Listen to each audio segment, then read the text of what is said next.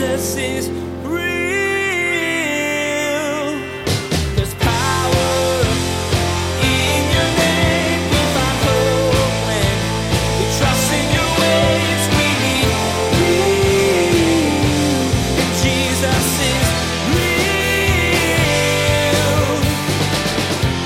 What are the convictions that drive the reason you make the decisions you make?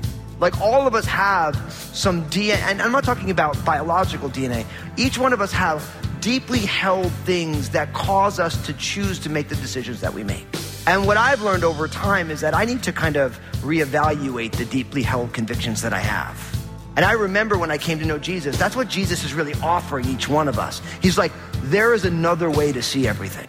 Why do you do what you do?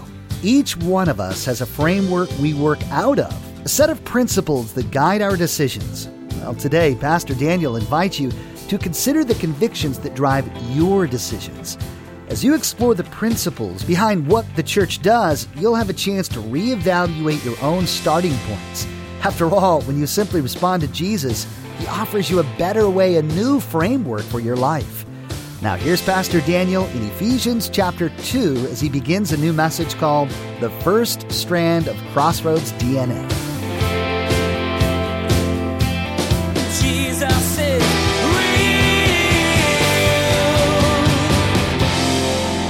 One of the things that it's always been really cool to me is that I just think people are so fascinating. Like, you know, just look around the sanctuary for a second.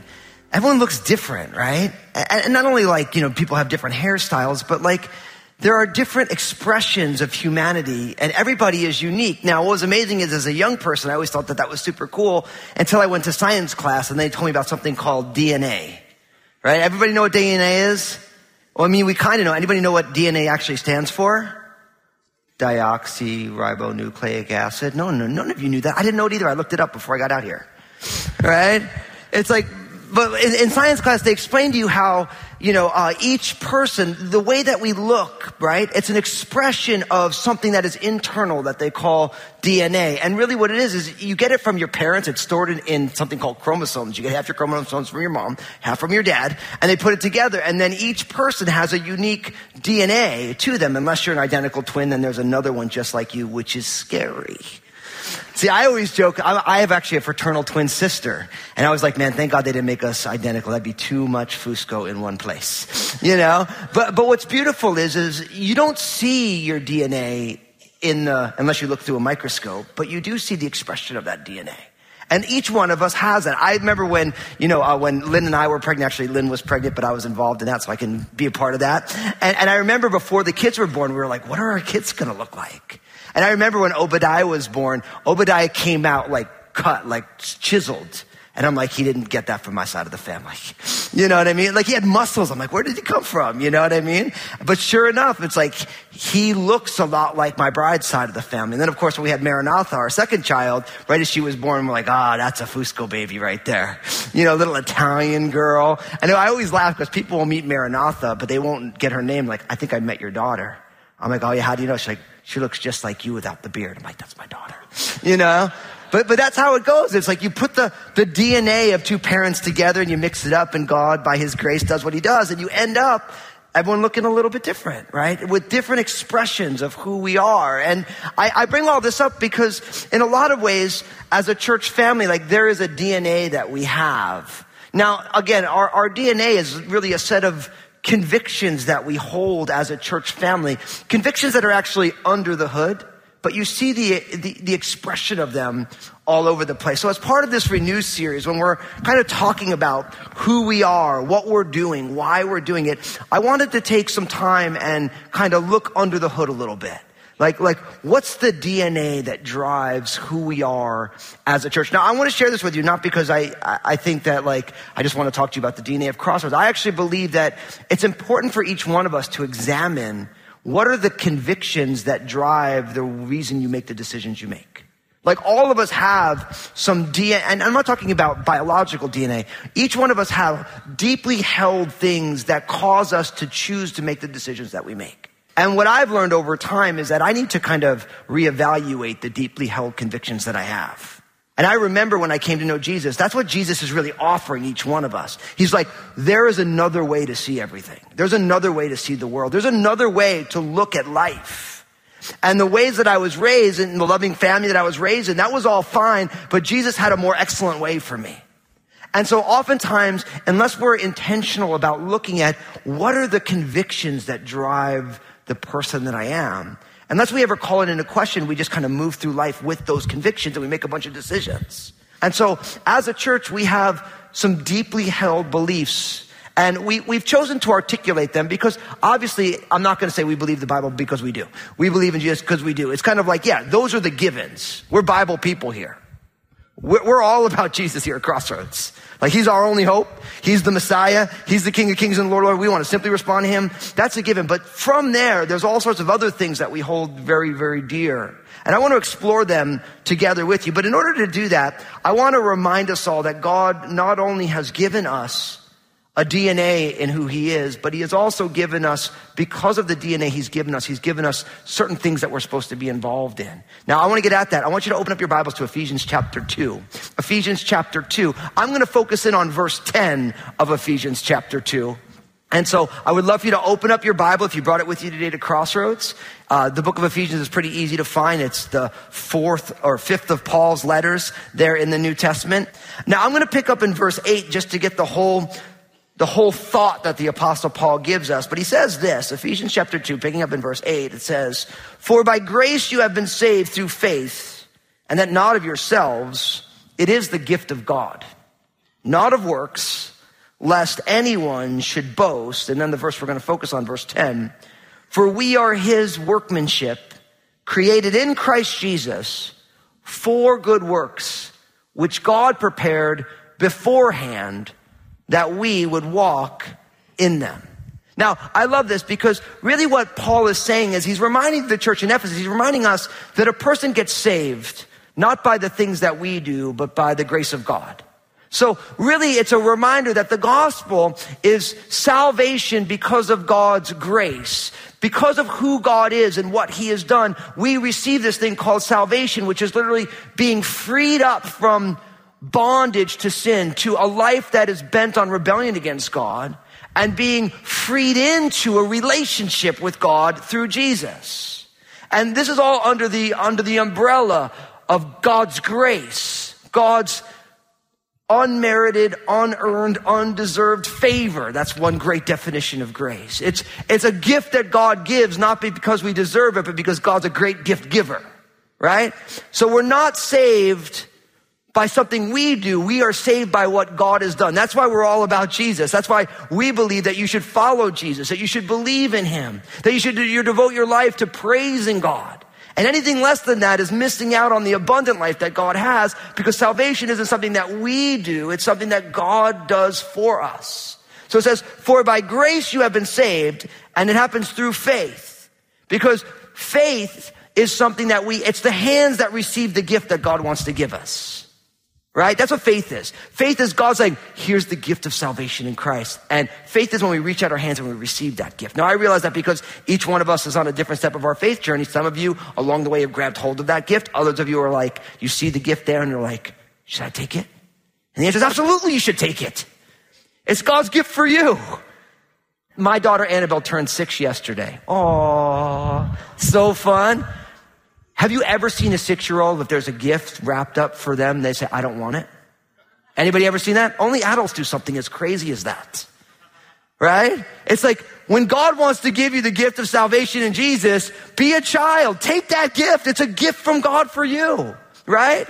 And he tells us that. It's, we're, by grace we've been saved through faith.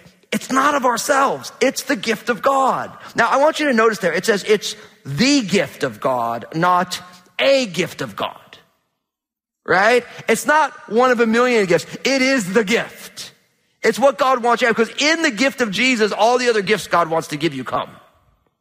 But it is the primary, Jesus is that gift and Jesus wants us to receive him. And then it says, not of works lest anyone should boast. So the idea is that the salvation that God gives us is a gift and it's nothing that you work for.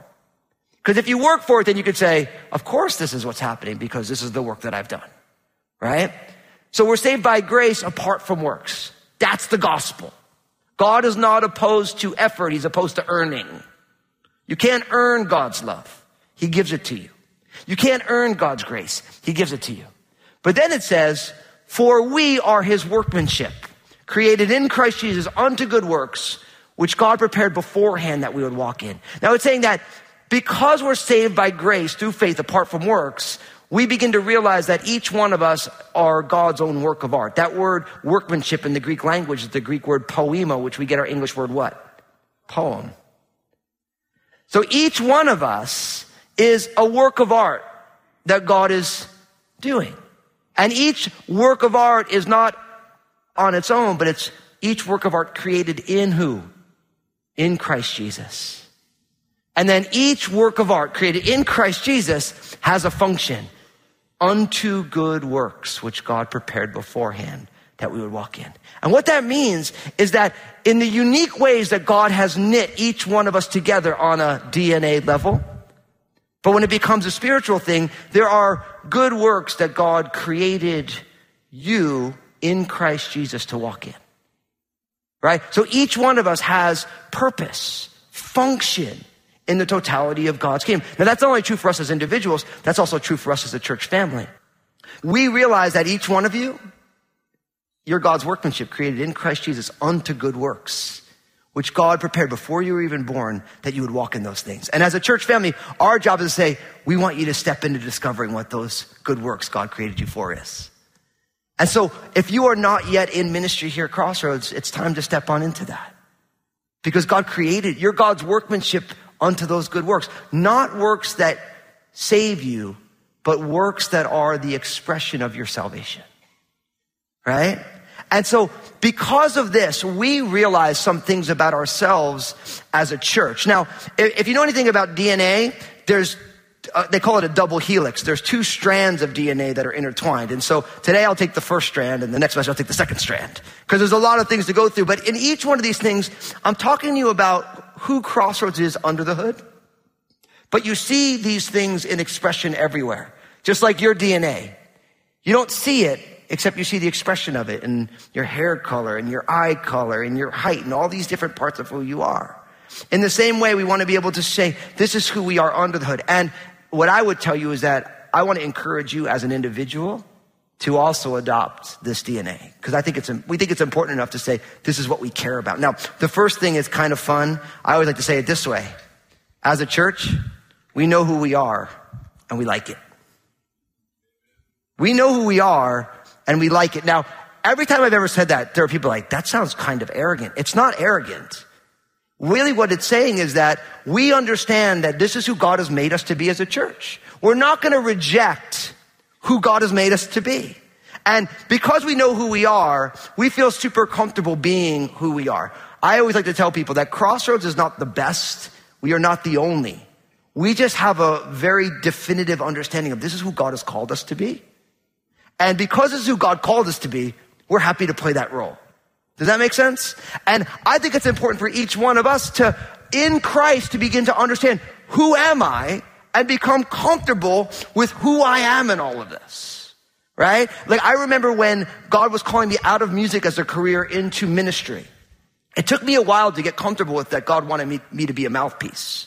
Because I really just want to be the guy who laid the funky bass line down. You know, that's what I, I just want to be the guy in the back, just like, you know, driving the bus from, from the bass chair. That's all I ever wanted to do. But then when it was, God's like, no, no, I have something else for you. Then it was like, okay, can I get comfortable doing this? Right? And in a lot of ways, God wants you to know who you are in Him and be good to play that role, right? And so this is about us as a church realizing that we realize that we're part of the greater body of Christ. And we don't believe that any local church is God's only hope for accomplishing everything that He wants to do. We believe that each local church has very specific things that they're supposed to do right? And if each local expression of the body of Christ, each local church does the thing that they're supposed to do, ultimately the work of God's kingdom happens in totality. And the biggest problem I think that the church in general has today is everyone's looking around at everyone else and either tries to do things they're not supposed to do because they see someone else doing it and they want to be like that, or they try and impose what they, what their job is on everybody else and they demonize everyone who doesn't do what they do. Right? And we see that going on all over the body of Christ. But if you notice as a church, we never do that. Because we believe that God's going to use different local churches in unique ways. And our job is to celebrate and champion each local church getting at the things that they're supposed to get at. And as a church family, we know who we are. And we like playing the role. Like, this is who we're supposed to be. This is what we're supposed to do. Now, what's also beautiful about that is the reason I say that is because as a church family, we're never trying to figure out what we're supposed to do. Right? And a lot of times that makes, you know, especially when people are new and people who are really gifted, maybe God has used them in certain ways, people have a tendency, they come to Crossroads like, well, this is my thing and this is what I want to do. And it's like, well, that's great, but we actually know who we are and we like it. Like, we're not looking for a vision. We have a vision. We know what we're trying to do. You want to come join what we're doing. And sometimes people get really frustrated at that because, like, well, the church I used to go to, this is what I did. Oh, that's great, but you're brand new. And look at what God is already doing. Doesn't mean that we're not trying to get better, but we're also not looking around. Some churches are like that where they're try- they don't know what they're, they don't know who they are, so they're trying to figure it out. And they read this book and they do this thing. They read this book and they do this thing. They go to this conference before you know it. they're re- We don't do that because we know this is God, what, what God has called us to. And because it's what God's called us to, that's what we're going to run. Does that make sense? Doesn't mean we're the only one. Doesn't mean that other churches don't do certain things so well. And we're like, we love what God is doing over there.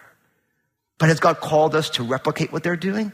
No, especially not if we're in the same community, right? Like if a church is doing a certain ministry really good, our job is to come alongside and support them in it because even though we're an individual church, we believe in something bigger. Does that make sense? In a lot of ways, the, we know who we are and we like it leads us into the kind of the second base of our DNA, which is simply this, that we are radically kingdom focused. Right? And, and what that means for us is us being radically kingdom focused means we are more concerned with growing God's kingdom than we are with growing Crossroads. And really what we believe is that if we focus on growing God's kingdom, Crossroads will always be just fine. That's what we have 45 years of data to tell us. When we're focused on not growing the kingdom of Crossroads, but growing the kingdom of Jesus Christ, right?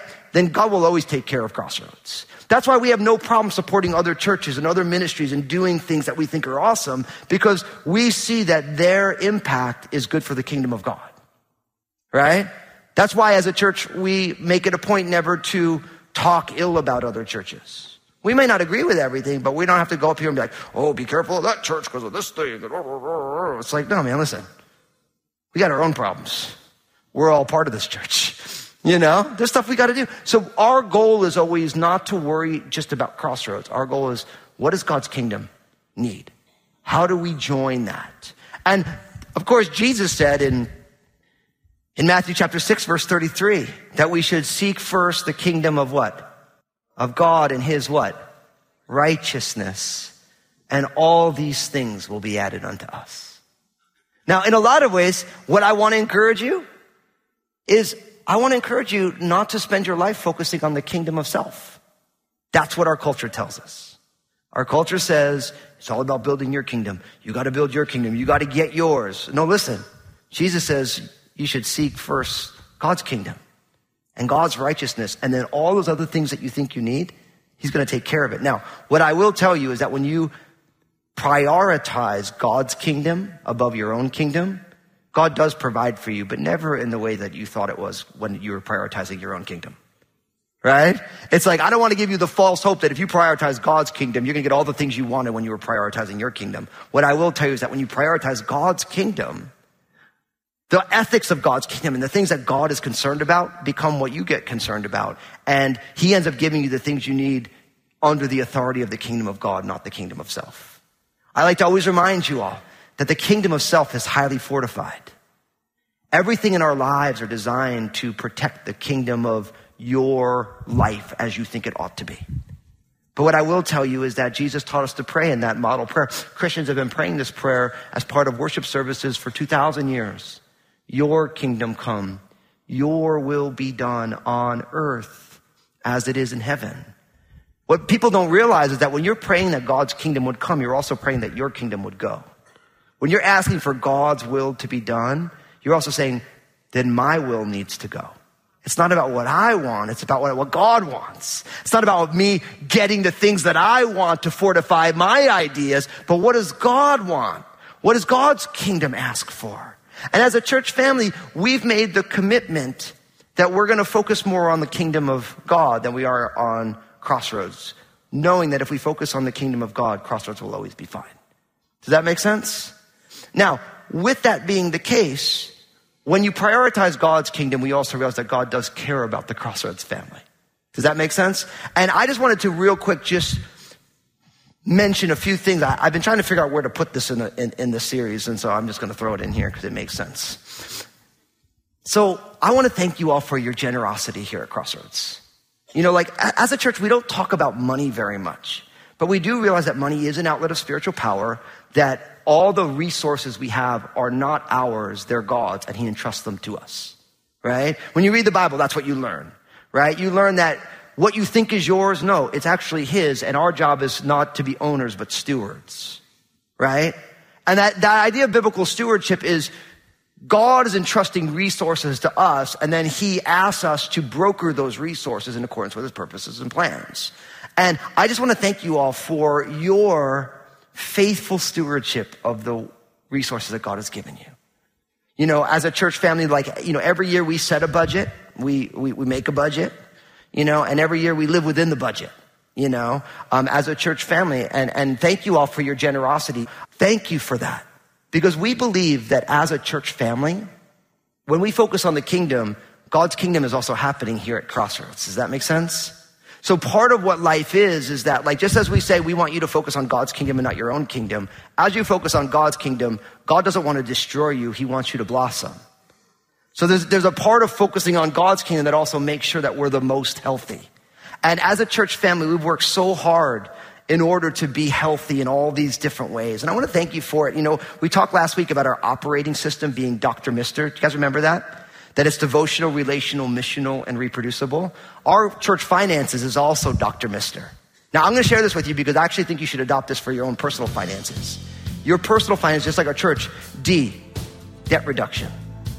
Right? I want to encourage you. You, you want to get out of debt as fast as possible. You don't want to be in credit card debt. If you have student loan debt, you want to get out of that. Right? Car payment debt, you need to get out of that. And eventually, when you don't have to pay the mortgage on your house, you want to get out of that too. So, so debt reduction should be a part of the way that you broker your own family finances. So that's the D. Jesus is real. Your DNA holds the directions for how your body works and looks. Well, just like what they look like is an expression of what's inside of you, your convictions direct your choices. Today, Pastor Daniel began a look at the principles that drive the decisions the church makes. Like the Crossroads family, Pastor Daniel encourages you to be radically kingdom focused and make growing God's kingdom more important than growing your own. I want to thank you so much for listening to Jesus is Real program. And I realize that there are many of you, you're not a born again follower of Jesus. You've never put your faith and trust in Jesus. But as you've been listening, you've been saying to yourself, I want to begin to follow Jesus. I want to help you do that right now. We're going to pray a simple prayer that just acknowledges who Jesus is in your life. So if that's you, if you're saying yes to Jesus for the very first time, pray this prayer with me. Say, Jesus, I'm giving you my life. Thank you for saving me. I believe in you, your life, your death on the cross, and your resurrection. Forgive me of my sins. Fill me with your Holy Spirit. And I ask it in Jesus' name. And we all said together, Amen. For those of you who just received Jesus as your personal Lord and Savior, I'm so excited for you. I want to know that you did it though, because I want to help you take your next steps with Him. So pull out your mobile phone, text the word saved to 51400, S A V E D to 51400, and my team will get in touch with you. We want to get some more resources in your hands to help you on this journey. Now, my team, we want to share some stuff with you, so don't go anywhere. Thanks, Pastor Daniel. You know, the Bible says that when one person comes to Jesus, the angels in heaven rejoice. And we rejoice with them today if you just prayed that prayer with Pastor Daniel. Again, to receive some resources that are going to help you in this new journey with Jesus, take out your mobile phone right now and text the word SAVED, S A V E D, to 51400. Next time on Jesus is Real Radio, Pastor Daniel will share that having a sense of urgency about the work of God is healthy. you'll learn that it's important to live in the reality that the Lord could return at any time. He's being patient so that more people can choose to walk with Him. Knowing the time is running short will guide your decision to quickly reach out to the people around you who haven't responded to Jesus yet. You've been listening to Jesus is Real Radio with Pastor Daniel Fusco of Crossroads Community Church. Pastor Daniel will continue teaching through this series called Renew. Until then, may God bless.